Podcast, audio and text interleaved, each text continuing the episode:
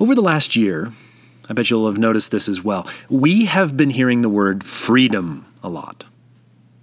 It's been related to the pandemic, regulations and opinions about the rollout of our approach to that. Well, that's one part.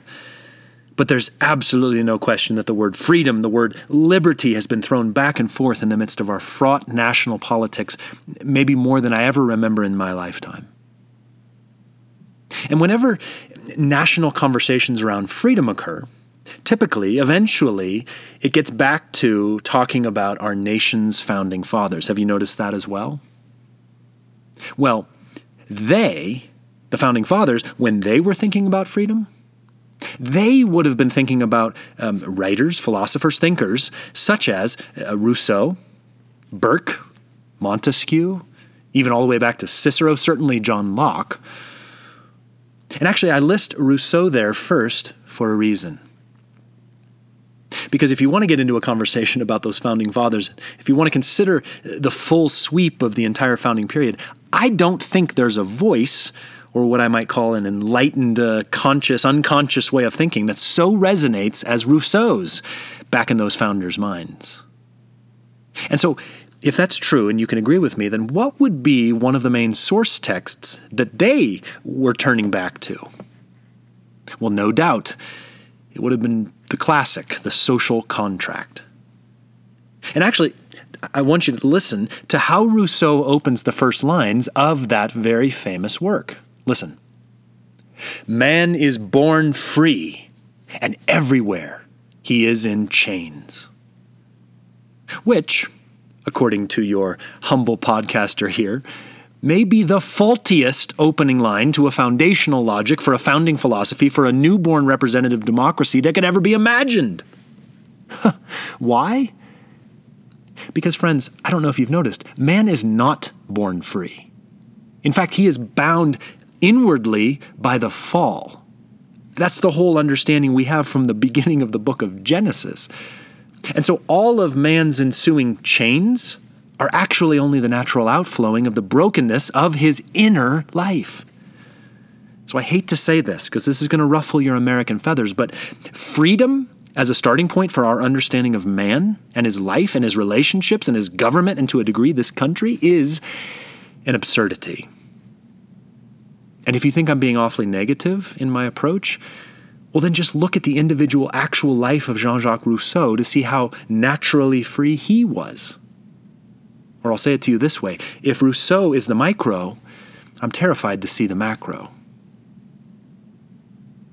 So, what I want to talk about in this thought is really the basic, realistic, true concept of freedom. I want to talk about freedom in its active and inactive senses, uh, freedom as a function of our proper inward dependency, and freedom with relation to our communal, social relationships.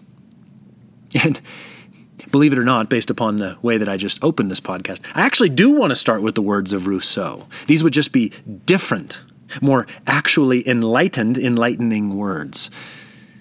Because you see, later on, in the midst now of our years of our American Revolution, it would actually seem that Rousseau had finally come to a, a more nuanced, reasonable view of individual freedom. And so this is from a, a posthumously published book called The Reveries of a Solitary Walker, which, by the way, isn't that just a great book title? This is Rousseau. He says, I have never believed that man's freedom consists in doing what he wants but in not doing what he doesn't.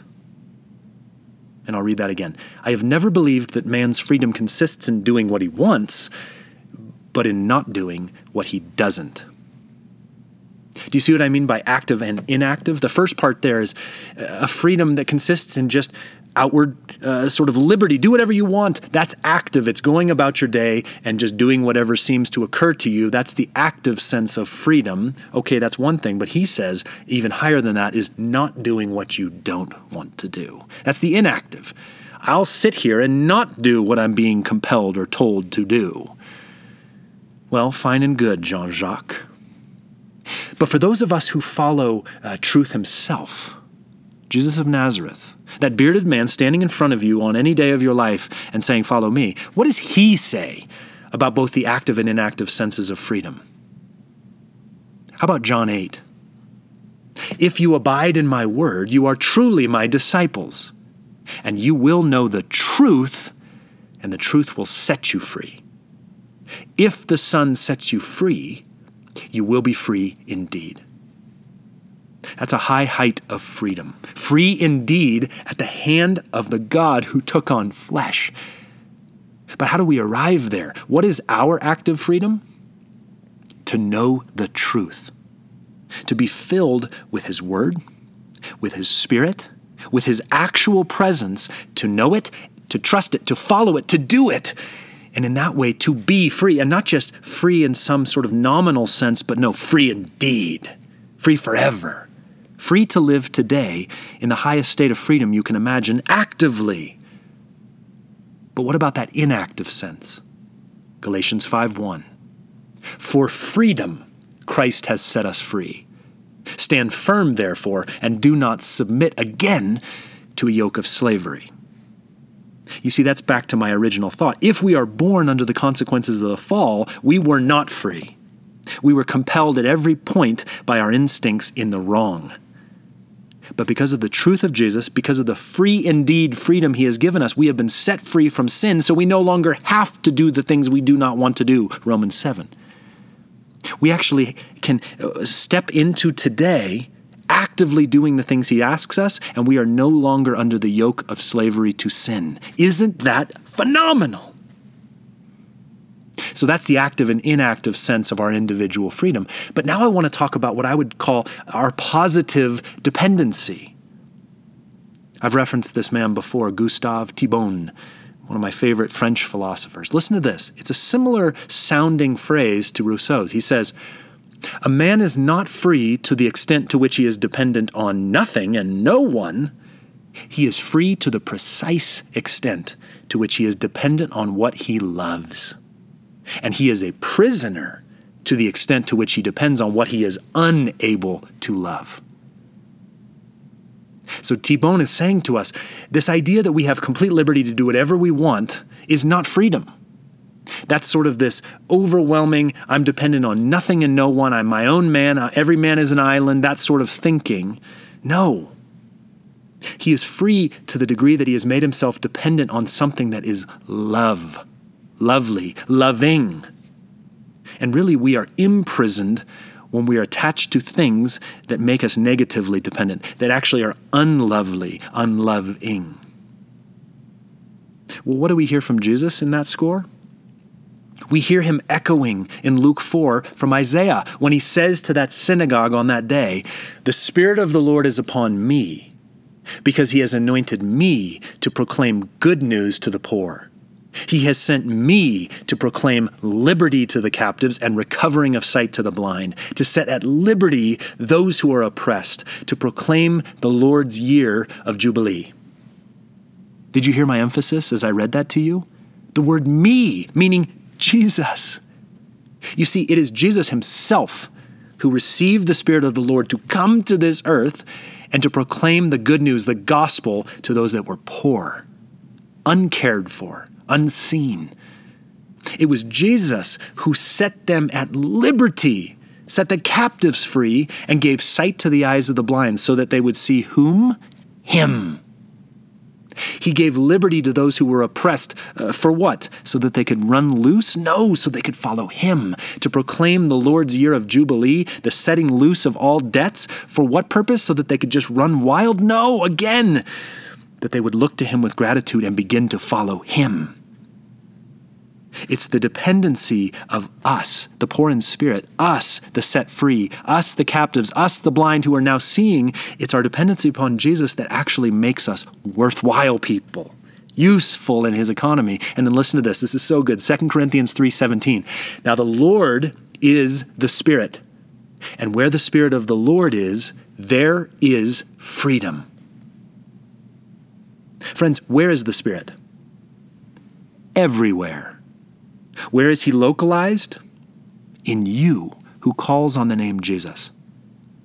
So as you enjoy the Holy Spirit, enjoy positive dependency upon the voice of the Spirit, listen, you are free. But as you walk around this earth that was created by the voice of the Lord, empowered uh, by his work upon this earth and by his releasing of the Spirit into us to spread around the world, we are taking freedom where we go. We are showing the world how to be positively dependent upon this one that we call by the name Jesus. And then lastly, because we are not separate individuals. We each are so interconnected with the lives and the ways of other people. I want to talk about communal freedom, and I've prized this quotation for years. When I first read it, it stunned me because it's so simple. Nelson Mandela. For to be free is not merely to cast off one's chains, but to live in a way that respects and enhances the freedom of others. Friends, our active and inactive freedom, our positive dependency freedom, they are absolutely nothing if our lives do not become a quest to set everyone else free. And I'm talking both temporally and eternally.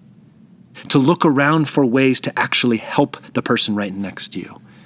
To look for ways to have that conversation that would set them free into the life and the way of Jesus. If we are not doing that, we are wasting our lives.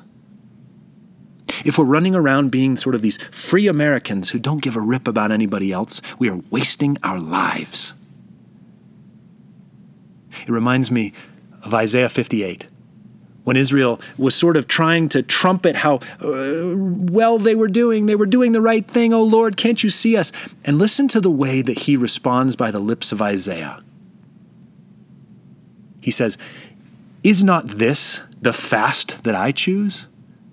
To loose the bonds of wickedness, to undo the straps of the yoke, to let the oppressed go free, and to break every yoke? Is it not to share your bread with the hungry?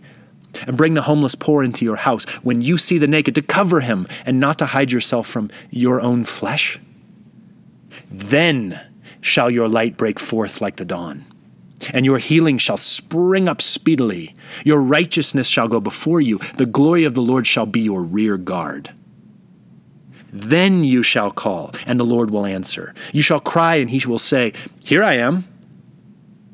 If you take away the yoke from your midst, the pointing of the finger and speaking wickedness, if you pour yourself out for the hungry and satisfy the desire of the afflicted, then shall your light rise in the darkness, and your gloom be as the noonday.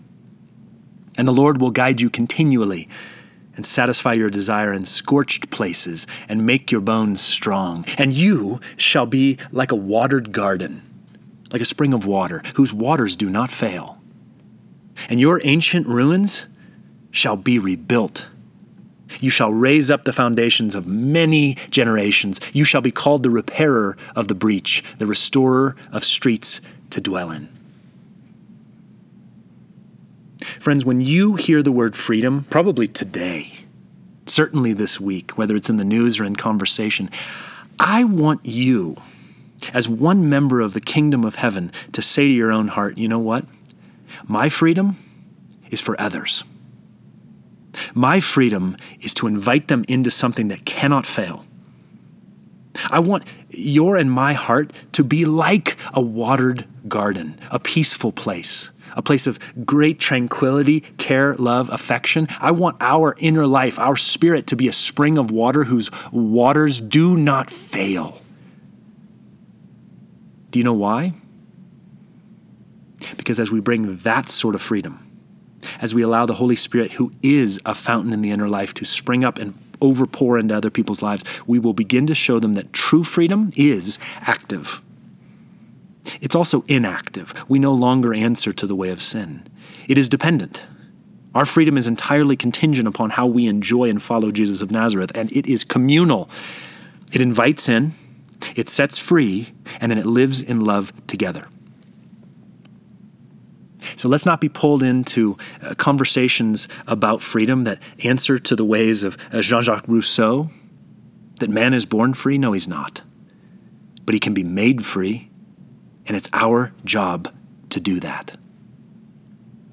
Let's go follow Jesus today in the way of freedom. Let's enjoy the triumph of his train as we go about this particular day of our lives. Thanks for listening.